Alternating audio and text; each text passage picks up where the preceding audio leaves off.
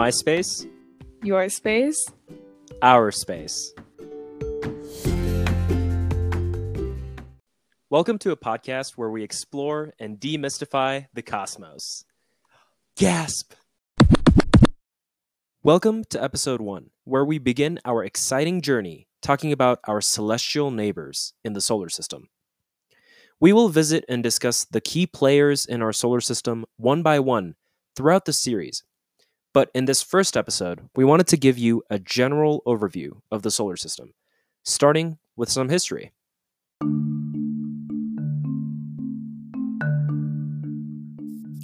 Thousands of years ago, when we curiously began gazing at the night sky and the millions and billions of stars out there, people noticed that most of the distant points of light seemed to be fixed in space.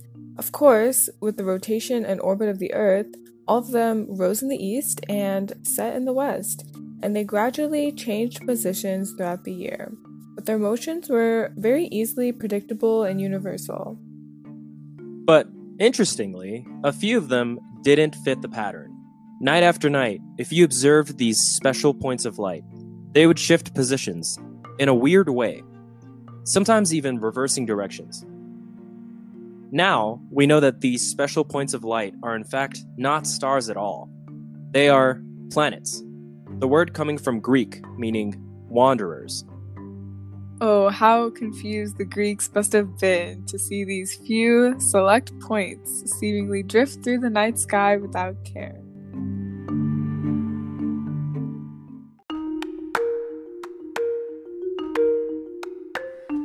Fast forward to today, we know quite a bit about our neighborhood, but there are still so many questions we could ask. Why are Venus and Mars so different from each other and from Earth? Are we the only life form in our solar system? How did Saturn get its rings? Is there a planet nine? And some of these questions we will talk about in this series, but some of them will be left untouched and may not be answered even within our lifetime. But as long as we keep looking up, our discoveries will only be limited by the extent of our curiosity and imagination. And after all these years, we continue to wander the night sky and our universe, just like the planets.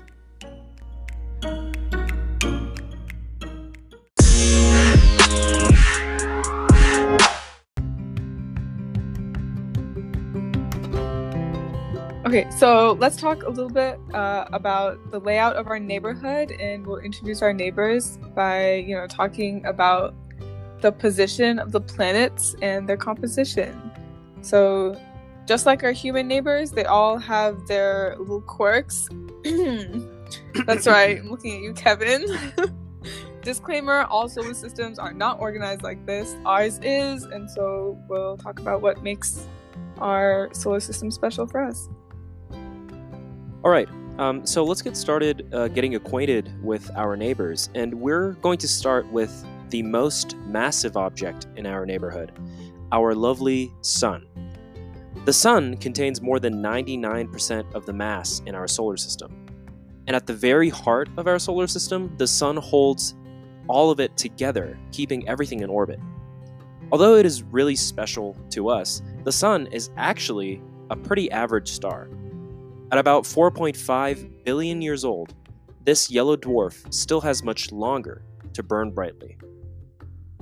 Next comes the terrestrial planets, and these are the four planets closest to the Sun. So that's Mercury, Venus, Earth, and Mars. These planets are composed of rocks and metals, have molten heavy metal cores, and have a hard surface. In other words, they rock! Next comes the asteroid belt, which is what separates the inner from the outer planets in our solar system. Located between Mars and Jupiter, the asteroid belt is home to millions of asteroids. Instead of combining with or forming other planets, the asteroids are actually shepherded by Jupiter. The largest object in the asteroid belt is the dwarf planet Ceres. Being the closest dwarf planet to us, this was actually the first to be visited by a spacecraft. Okay, now after the asteroid belt, we can move on to the gas giants.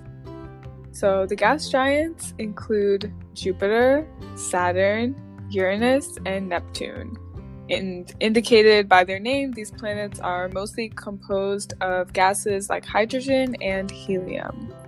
Astronomers think that these planets originally formed as rocky planets but were massive enough to pull hydrogen and helium from the condensing gas cloud that eventually became our Sun. Although farther away from the Sun, these planets are never lonely because they typically have many, many moons. So, beyond these outer planets, we get to what was long known as the ninth planet, now quote unquote ninth planet, Pluto. It is actually the perfect introduction to the celestial bodies that orbit the Sun but do not clear debris from their orbit. These are classified as dwarf planets. Uh, we actually met one today that lives in the asteroid belt, uh, but the other ones are actually all beyond Neptune. As of today, there are five recognized dwarf planets Ceres, Pluto, Eris, Haumea, and Makemake. Um, short disclaimer our pronunciations aren't perfect, and we know that. So, you know, we're just trying our best. If you have any helpful suggestions or corrections, feel free to let us know.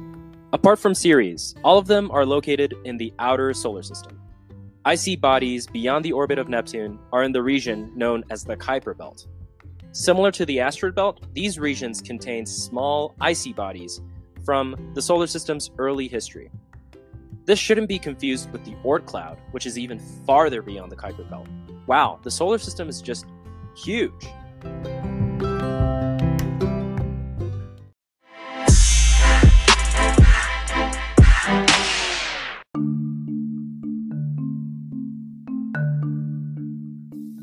Okay, let's go back to talking about the Greeks.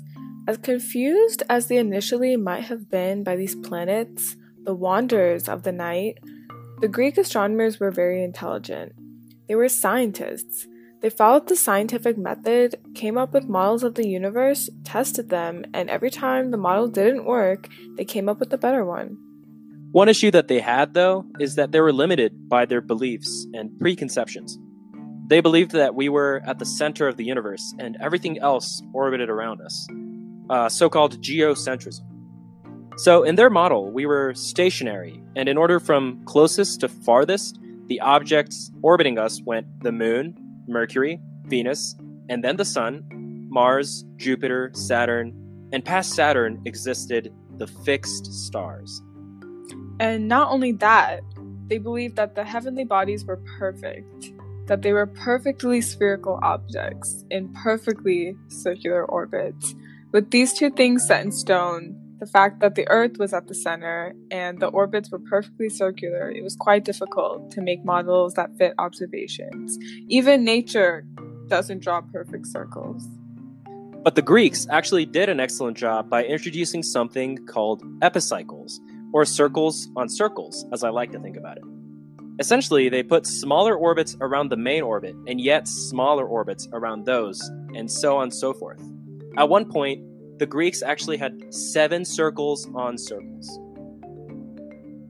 But they did this until the model could predict observations fairly accurately.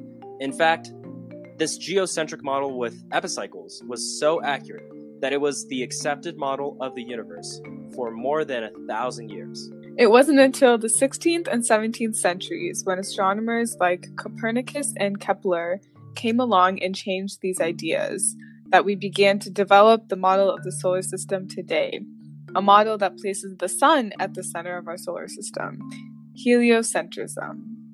Copernicus introduced the idea of putting the sun at the center, and Kepler came up with a very accurate model of our solar system by using elliptical orbits.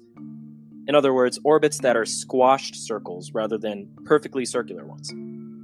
Respectively, they challenged the preconceptions of the Greeks to move toward a better model of our solar system. The point of telling this story is not only to explain the origins of our solar system model, it's an anecdote that represents the nature of science as a discipline. So, first of all, I don't want the key takeaway from this to be cool, heliocentrism is correct, end of story. In fact, that isn't entirely accurate. Now we know that although the Sun contains more than 99% of the mass in our solar system, it too feels the force of gravity due to other objects in the solar system.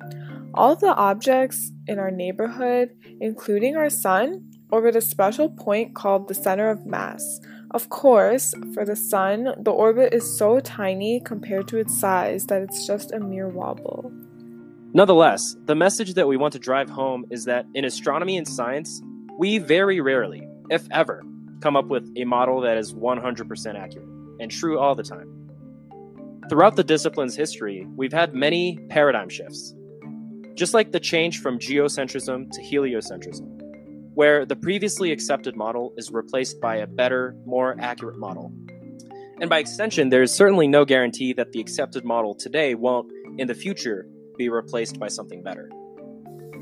So, even if you're not a scientist or you don't consider yourself as a science person, it's important to realize that your worldview might one day change, sometimes quite drastically. And for me, I think it's important to approach your everyday life with a little bit of skepticism and a little bit of curiosity. Something that you've been told is the truth your whole life do you ever stop and think about why that's the case? Whether there are other possibilities, everybody is prone to biases and preconceptions, and it's important to sometimes reflect and challenge them. You might learn a thing or two.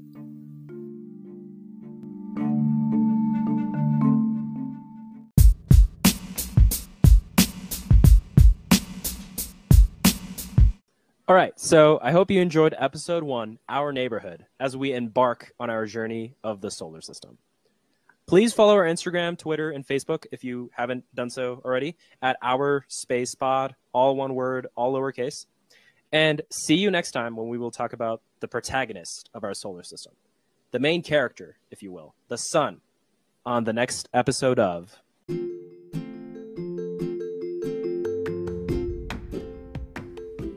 Our space.